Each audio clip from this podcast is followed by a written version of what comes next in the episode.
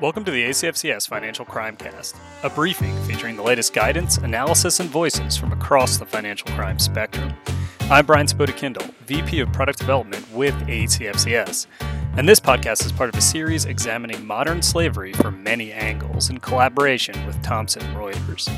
While slavery was abolished in the United States more than 150 years ago, by some estimates there are more people enslaved today than at any time in human history, representing an urgent challenge for law enforcement, the financial sector, and society as a whole. Sex trafficking and exploitation is a huge part of that problem. But organizations like the Polaris Project, a leading nonprofit agency in the fight against modern slavery, are rising to the challenge.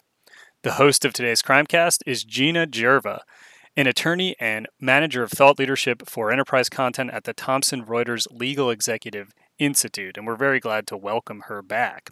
In conversation with Karen Diemar, the National Hotlines dire- Director for Polaris, she'll be guiding us to dispel some myths on sex trafficking, explore common typologies, and provide resources and tactics to combat this insidious crime. Gina, it's a pleasure having you with us again. Thank you so much, Brian, and thank you to everyone at ACFCS and for all of our listeners here today. Um, this is, of course, a very important conversation we're having. Um, it is part two of our series that we at Thomson Reuters have devoted to the eradication of human slavery. If you joined us on part one of the series, um, we talked with, or I talked with, Charlotte Davis, who's the manager of anti slavery programs at the Thomson Reuters Foundation. And I talked to Charlotte about how financial institutions can better position themselves to recognize the indicators of human slavery. Um, we talked about it really from this more global standpoint, so we got a global overview in that webinar. There's also part three, and in that conversation, that podcast, I spoke with Brad Jeffrey, the founder and CEO of a company called COSgear, uh, which is a fashion accessory company, and they they basically offer items manufactured by persons free from human slavery. They actually go into the supply chain. They know their supply chain, and they know that the goods that they are selling are not being produced by uh, the people that are labor trafficked. And that podcast really did focus on the fashion institution and also in India specifically. So for your convenience, we have the links to both parts one and part three here, and I encourage you to listen to them. So today we're featuring a conversation about how to recognize the signs of modern era sex trafficking and really separate myth from fact. We're going to look at the different typologies, the different types of sex trafficking that plays out in the United States. Uh, we'll look at things like the, the illicit massage business and discuss how the nonprofit organization Polaris we have with us today, they work with law enforcement and with corporations and financial institutions to help recognize the signs of human trafficking and sex trafficking and help eradicate it. So I am pleased to um, present to you Caroline Diemar, who is the National Hotlines Director for Polaris. She is responsible for providing strategic oversight for the hotline, which provides service to victims and survivors of human trafficking and the anti-trafficking field through the National Human Trafficking Hotline and the Be Free text line. We're going to talk more about that in just a moment. But first, Caroline, thank you so much for joining us today. Thank you. I am thrilled to be joining you.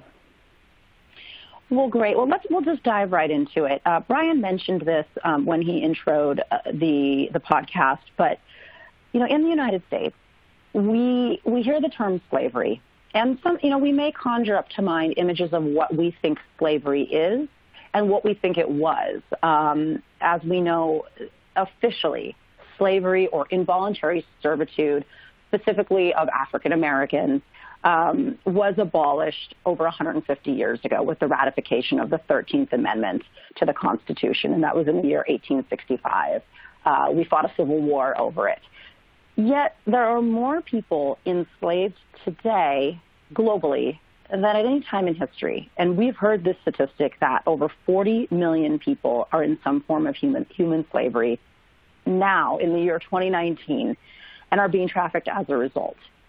So can you give us a brief overview of the sex trafficking problem in the United States based on on your work and really examples of how we see that manifesting itself and what type of businesses and organizations do we see sex trafficking happening. I think some people, you know, when you think of uh, human trafficking or sex trafficking, we're thinking of, you know, um, online ads or, you know, brothels or something like that. So let's have you talk us through that if you can. Sure thing. Uh, yeah, the statistics are staggering. It is hard to believe that slavery does still exist today in the 21st century. Um, it's horrifying and it's sad. Um, but again, I appreciate being able to join this podcast and help educate um, the listeners on what modern day slavery looks like today, especially sex trafficking. Human trafficking is a business of stealing someone's freedom for someone else's profit, particularly a trafficker's profit. Um, in some cases, traffickers trick, defraud, or physically force victims into providing commercial sex. In others, uh, victims are lied to, they're assaulted, maybe threatened or manipulated into working under inhumane, illegal, or otherwise unacceptable conditions. As you mentioned before, about 40 million people are um, enduring some form of human slavery today. It's also been estimated um, to be an incredibly profitable uh, crime for traffickers. And so it is critical that we use um, and combine our forces to switch the um, the narrative of it being a very low risk, high profit crime to one that is a high risk, low profit crime for those traffickers.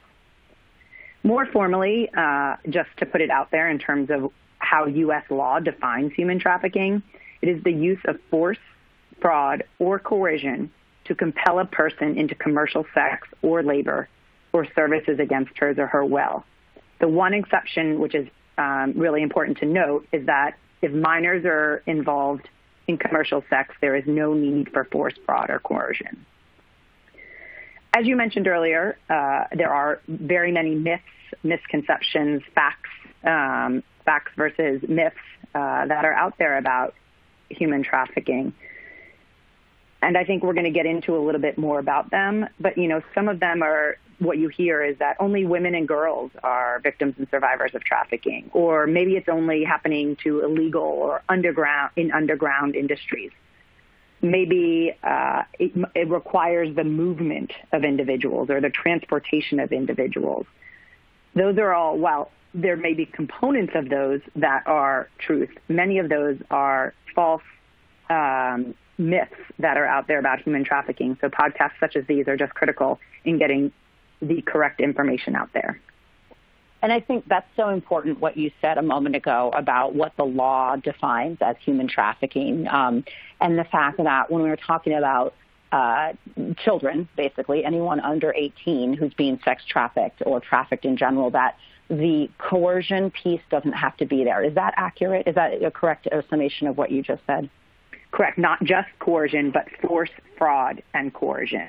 So those are the three components um, not none of those need to be present when a um, minor is being induced into the commercial sex trade. And in terms of where we see, uh, when we talk typologies again, or types of, of human trafficking that have been identified, or rather sex trafficking, uh, where do we see that happening? I know I mentioned massage businesses earlier, um, but there's sort of a range of sex trafficking areas where we where, where we see this happening. Can you talk to a few of those? Sure thing. Uh, so we actually in uh, 2017, uh, Polaris published a report identifying the 25, 25 types of modern day slavery. And the purpose of this report was to highlight and break down that human trafficking is not, by looking at it as just sex and labor trafficking, it's going to be really hard for us to completely eradicate or disrupt the different trafficking networks. Trafficking within uh, sex trafficking or labor trafficking, the traffickers, the victims, the businesses all look very, very different. And so this report that we released based on uh, tra- uh, data from the National Human Trafficking Hotline, we were able to put out a report that helps communities, anti-trafficking agencies, um, task forces be able to tailor their response much more uniquely to the type of trafficking that might be happening in their community. We looked at over 32,000 trafficking cases uh, that had come through the national hotline from December 2007 through December of 2016. And within those, again, we classified them into 25 types based on sex trafficking, labor trafficking, or sex and labor trafficking. And some of the most common sex trafficking ones uh, that we identified are escort services, outdoor solicitation, residential sex trafficking, um, pornography, personal sexual servitude, and remote interactive sexual acts. Now, you also did mention illicit massage businesses before in your introduction. We classified that under sex and labor trafficking because at times uh, in an illicit massage business, there might be the combination of both sex and labor trafficking happening. That also happens in strip clubs and cantinas and other illicit activities. And that's just, you know, the, the amount of data that you have from this report is is staggering, and it, you know, I, I believe you had said it's the lar- is it the largest data set on human trafficking that in the United States has ever been really compiled and then publicly analyzed. Correct. So we have been collecting data since Polaris started operating the hotline in December 2007. However, it's it's very important to note that the data collected through the hotline is secondary to the purpose of the hotline. Our first and foremost purpose is to assist victims and survivors and get them connected to the services that they are looking for, whether that's connecting them to a shelter or transportation or a case management uh, agency or connecting them with law enforcement if that's something they want. But we also, secondary to that, we are able to collect quite a bit of data. And from that, over seven, uh, over 12 years now, we have been collecting data about human trafficking in the United States, and it is the largest data set at this time. I will also mention that it's really important to notate that it is not indicative of, pre- of prevalence within the United States. Instead, it's more indicative of awareness about the National Human Trafficking Hotline and then also awareness about trafficking in a particular area. So if you notice on our website, on the National Human Trafficking Hotline's website, you might see a heat map and it shows you where different cases are evolving across the country. Again, over the years, it's really been fascinating to see the red areas, which are the highest concentrations, move closer and closer from the coast into the middle of the country. And that is, again, very important to see that the infrastructure around anti-human trafficking is growing, but so is the awareness, and that is critical in being able to ultimately disrupt this terrible crime. That's a good point. I mean, data is power, but also the the the individuals you have that are calling the hotline, it's it's showing awareness. It's showing that the hotline information is getting out there and that people are utilizing that hotline. Um, I think that's that's just fascinating, and that treasure trove of data is is going to help uh, inform so many different um, so many different groups, whether we're talking law enforcement or financial institutions or the work you do in general. Um, I'd like to ask you about the victims that are trafficked themselves. Um, you know, can you speak to really what are these recruitment techniques that criminals, that organized criminal act, criminal actors, how they prey upon individuals to get them into the world of sex trafficking. Um, so, could you talk a little bit about that? Sure. So, first, I, I do want to note it's really important to understand that anyone can be trafficked. Um, I think we have a lot of stereotypes in our head of who is trafficked, uh, but it's really important for the audience to know that anyone can be trafficked, regardless of their gender, age, ethnicity, race, socioeconomic status. However, that being said, uh, some people are more vulnerable than others um, based on their race, their socioeconomic status, those individuals that might be more isolated than others. And that's what traffickers look towards. They look for someone who has a vulnerability that they can exploit.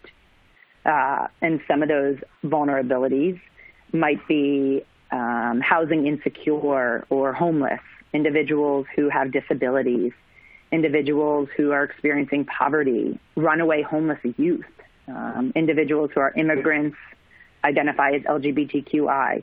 Those are all vulnerabilities that traffickers will prey on and use those to their advantage in recruiting them into human trafficking, especially within the sex trade.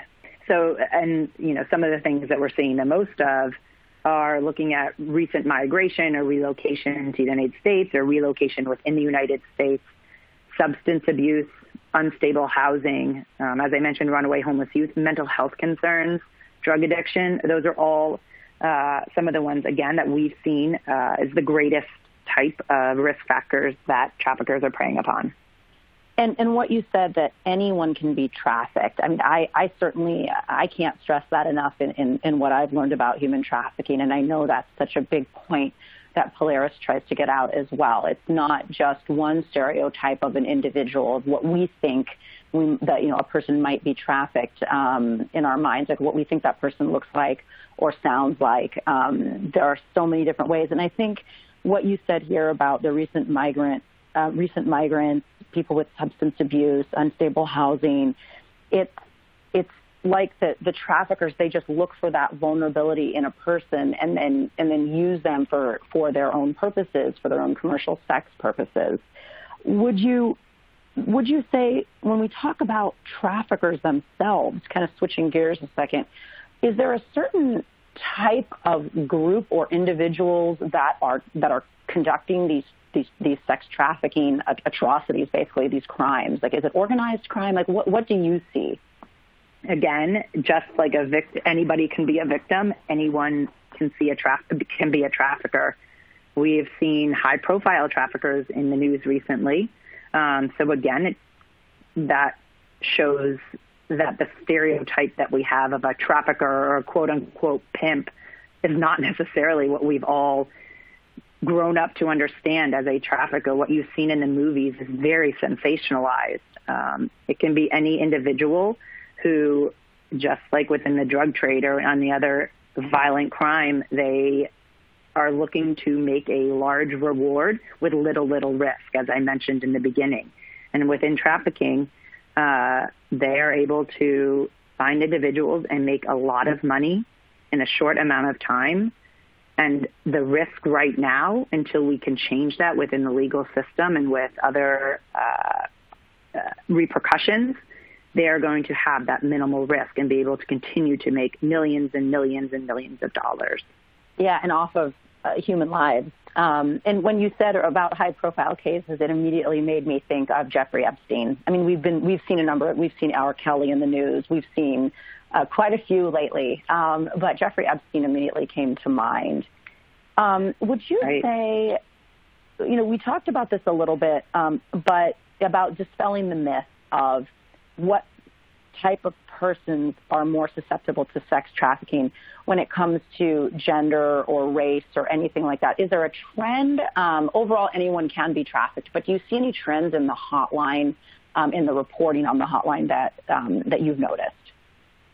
Sure. So if you look at our data, you'll see we have more adults that we have identified, more females that we've identified, um, and Latino and Asian uh, race ethnicities are kind of at the top in our demographics. However, again, I want to stress that this is just about, um, that again, it's not indicative of prevalence, but more about the awareness of who's reaching out for help.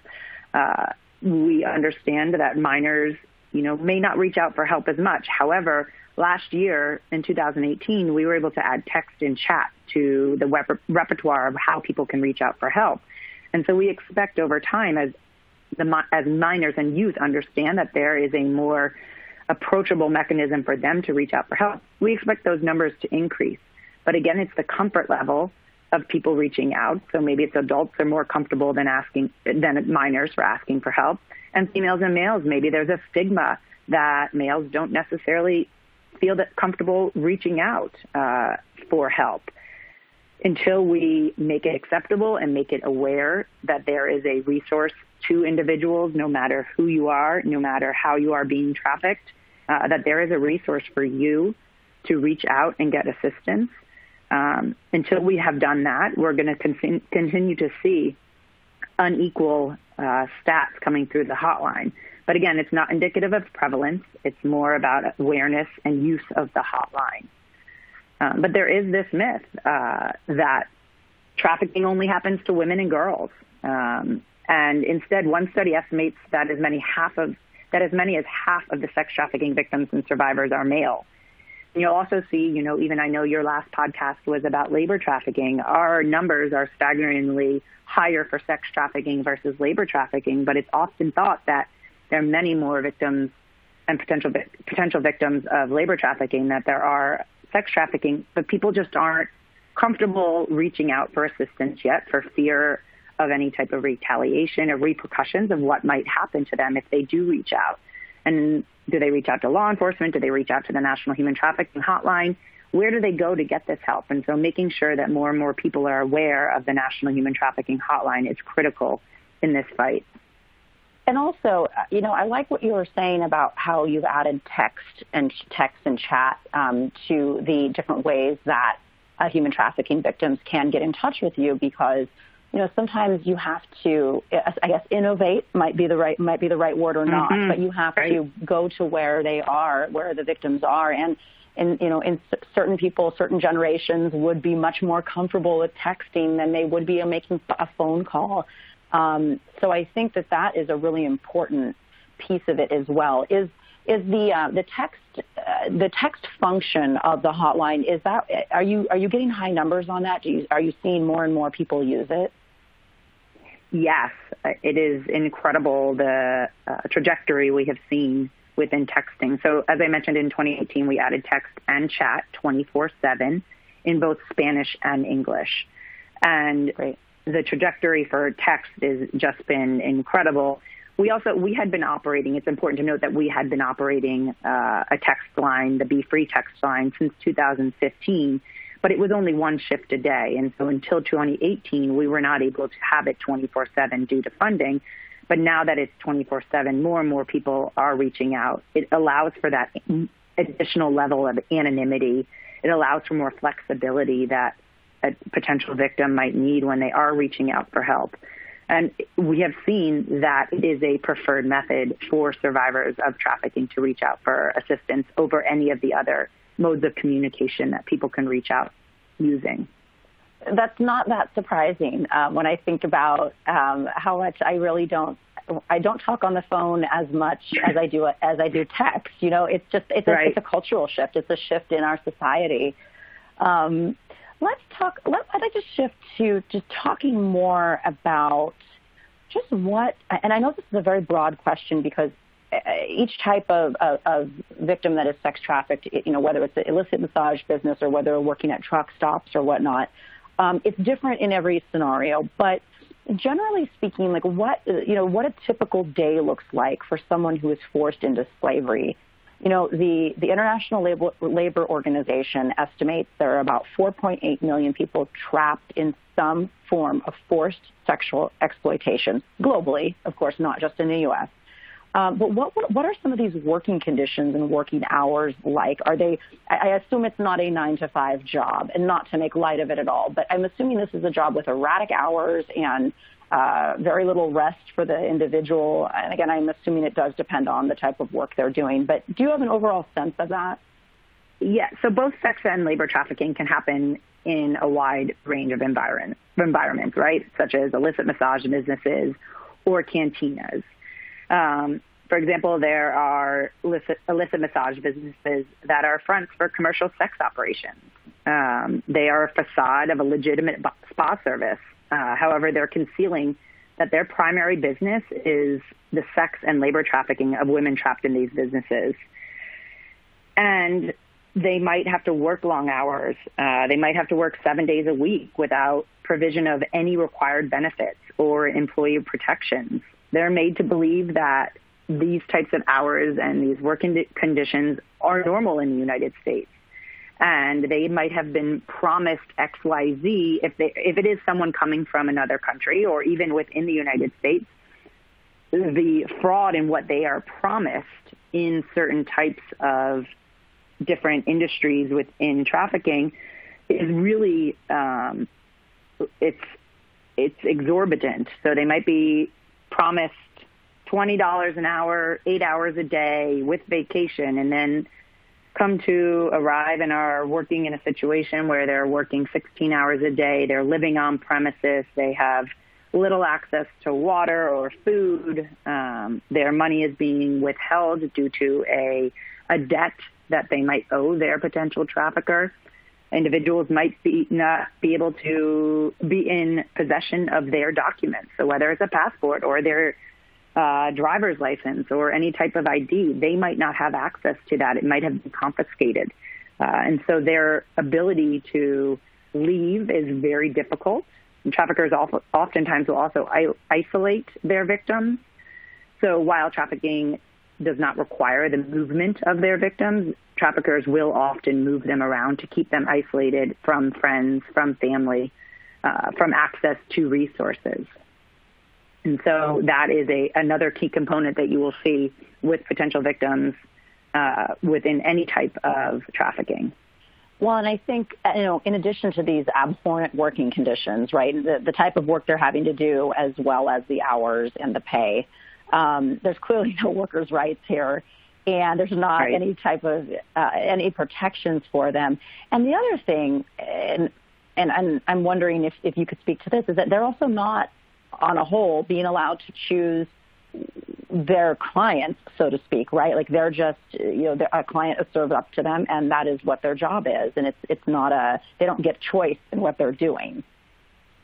No, instead, it's more they might have a quota that you know potential sex trafficking victims might say they might have to make a thousand dollars a night, and they might be brought to uh, potential buyers, and they have to uh, engage with them, or they might be left to their own will to find that money. Uh, and whether they are having to have sex with multiple individuals or they're having to try to, if they don't meet their quota, find another way to make up that deficit and so that they don't endure any type of repercussion if they were to come home and haven't met their quota. So quotas are another thing that you'll often see within sex trafficking.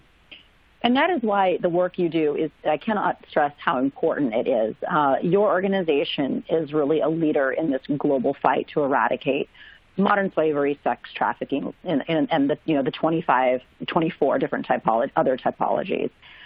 Let's, let's really turn to what Polaris does. And one thing I've been curious about, um, can you explain the name of your organization? How did you come to be called Polaris? Sure. So our founders identified Polaris uh, as the name. They named it after the North Star that guided people living in slavery to freedom in the U.S. We systematically disrupt the human trafficking networks that rob human beings of their ability to make their choices. But they felt that this, this North Star that guided slaves to freedom was very representative of the work and the uh, the innovative way that we that they wanted to initially fight human trafficking, and that has been instilled uh, within our organization.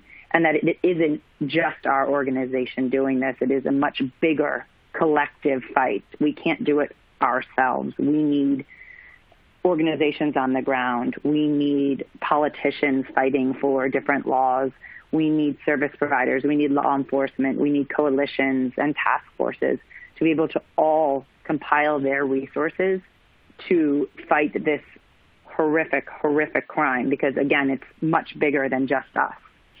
And that's really the premise of your uh, your your organization's model, or I mean, I, I would call it a, a business model, but your your business plan really is about bringing together all of these stakeholders to help fight this to help fight this um, this crime basically. Is can you talk a little bit more about your model Sure. So again, while we're not a business, we kind of put our customers into two categories, let's say.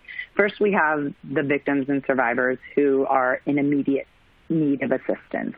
So those individuals are going to contact the National Human Trafficking Hotline where we can connect them with different resources, whether it be a connection, as I mentioned earlier, shelter, crisis management, or to law enforcement. We take a very victim centered approach. I do want to highlight this. So we aren't ever dictating whether or not or what a an individual, a potential victim, should do. Uh, we are not saying you should go to shelter, you should contact law, law enforcement. We want them to be able to determine and tell us what they need.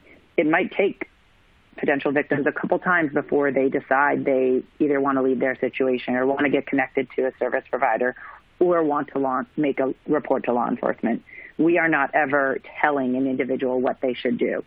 However, if minors mentioned earlier uh, are in a trafficking situation or uh, an abusive or neglected situation, we will have to report that to the appropriate authorities. And adults, if adults are in a situation where they are at risk of harm to themselves or others, we also will report to law enforcement. But otherwise, we really want them to have that uh, that ability to make their decision themselves and giving some of that control back to them because much of the control has been stripped from them in their trafficking situations. And then our second set of customers are really those victims who might be in their trafficking situations now and aren't ready to get out, um, or victims who have not been recruited yet and maybe aren't even born yet. And so looking at ways that we can dis- disrupt this at a systems level, um, and that's working with different legislators, working with different governments and other business entities to make sure that they have the tools that they need to advocate for legislation on behalf of victims and survivors or advocate for changes in business models, advocate for changes within um, labor rights or um, any type of victim rights. So it's really important that we are doing that type of advocacy again in conjunction with others. But so we really have the two types of victims: those are in, who are in need right now, and then those who we are fighting for in the future. Sure, and and we you, we've been talking about the National Human Trafficking Hotline, but um, just like to go into that a little a little deeper. Um, how many cases uh, of all the cases that you handle are they throughout the entire United States and all you know all all 50 states, the District of Columbia? Can you talk about your reach? Sure thing. So we serve all 50 states, all of the territories in the United States. Uh, and last year, actually, we responded to 11,000 cases uh, in total, and that was a significantly higher, about 25% higher than in 2017 alone. And we actually wow. were able to serve 35% more potential victims of trafficking last year. So the word is getting out there that this resource is available. Um, and of those 11,000 cases last year, again, as I mentioned earlier, tra- sex trafficking is much higher higher reported to the national hotline, and it was reported at nearly 8,000, just below that of the 11,000 cases. But again, the National Human Trafficking Hotline, we are serving individuals across the country in all of the territories, um, adults, minors, U.S. citizens, foreign nationals. We are able to take calls in over 200 languages using a teleinterpreter service.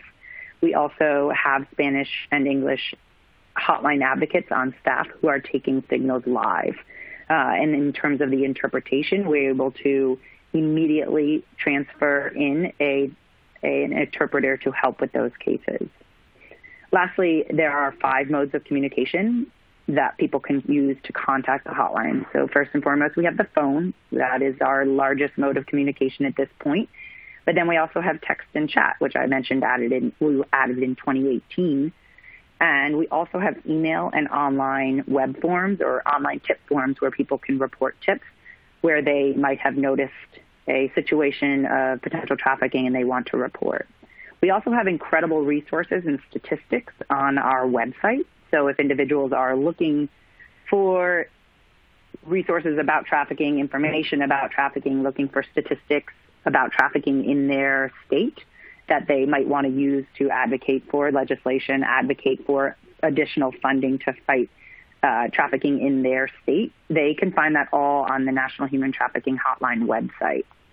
And that those just sound like incredible resources, um, and getting the word and spreading that word out is so incredibly important.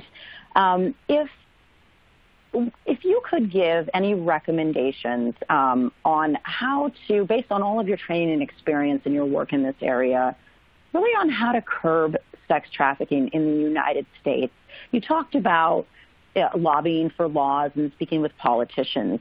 But what would you say are maybe two or three uh, things that could really help change the game here? Yeah, so I think we need to be creative. Uh, we need to use this the typology report um, that we created that has the different victim profiles, trafficker profiles, business profiles, to really look at a systems approach of how we can locally fight that form of trafficking and disrupt different networks. So, you know, thinking of illicit massage businesses, it's not very effective to close down one illicit massage business because the operators are likely going to go around the corner and open up another one. And so how do we look at this an entire network, but then pulling in the different business businesses as well where that are intersecting with trafficking. So a follow-up report that we made to the 25 types of modern day slavery is the intersections report. And that looks at the different industries that are intersecting with the different types and how those different industries, whether it be transportation or uh, hotels or financial systems, how they can get in this fight together and join in with their resources, but also then educate their employees on what they need to be looking for to help disrupt trafficking. Secondly, I think is really important. You know, I mentioned before sometimes when sex trafficking victims have a quota and they aren't able to reach that quota in a night, they might have to find other ways to meet that quota. So that might be robbery. Um, it might be a breaking and entering to be able to get resources that they might not have been able to get otherwise. And a vacatur law we are advocating for across the country um, in every state. And a vacatur laws is to overturn any type of, or I guess get rid of any type of charge or conviction for crimes that were endured during a trafficking situation. And so if a potential victim was arrested on prostitution, was arrested on weapons charges or drugs charges or some type of identity theft, being able to get rid of those crimes so that a potential victim can really truly start their lives over is critical for the recovery of victims of trafficking. Because if you can imagine, if you have those types of um, arrests on your record, it's going to be very difficult to get a job, to get stable housing, to open a bank account. And so if we have this type of protection for potential victims, we're going to help them restore their freedom faster. And then lastly, I think it's really important that we continue to work with the law enforcement community and ensuring that the training they get is survivor centered and survivor informed and so that they know what it's like when they come upon a potential victim of trafficking. We want to make sure that they have those tools to do the investigations to catch the actual traffickers. So looking at the owners of the brothels or massage parlors. Currently, it's nearly impossible because the owners don't have to disclose on their official paperwork. Um, we're actually working with a large coalition of anti-corruption groups to try to have the Senate follow the House, uh, which actually last month passed legislation that would require business owners to disclose their names in certain circumstances so law enforcement can connect the dots and shut down trafficking rings a lot more efficiently. So, and then lastly, I'll just mention one more thing. You know, funding, funding, funding, funding. There's always a lack of funding. While it's such a, a high reward for the traffickers, they're making tons of money. There's not enough money for the resources that are needed for these potential victims. There's always money needed for shelters, um, especially oh, transitional housing, um, also for job training and placement for victims after they are out of their situation. So that's kind of four things that I would highlight that um, we can try to do to not only curb trafficking, but also assist potential victims and survivors uh, once they are out of their situation or helping them get out of their situation. And it's such it's such a complex problem, um, one that is not insurmountable, um, one that just takes um, a lot of individuals coming together for this common purpose of stopping this um, atrocity, really, um, throughout the world and, and, here in the United States. Uh, Carolyn Diemar, thank you so much, um, Director of the National Human Trafficking Hotline at Polaris. Thank you so much for joining us. Thank you for all the good work you do and for continuing to fight this, this very, very good fight. Um, if listeners want to know more about human slavery and really about what resources are out there, you can access those resources on the podcast page. And um, specifically, you can also visit polarisproject.org or the humantraffickinghotline.org, and those resources will be available um, in our podca- on our podcast page as well. Thank you all for joining us today, and thank you to ACFCS for allowing us to present this information. And Brian, I will turn it back over to you. Thanks very much, Gina. And I'd like to echo your thanks to the Polaris Project for everything that they're doing, and thank Carolyn for being on this episode. And I'd also like to extend a thanks to Gina for being our gracious host for another podcast on this series on modern slavery. As mentioned, this is the second part of a three part series, and I'd urge you to check out the webinar and the other podcasts that Gina referenced.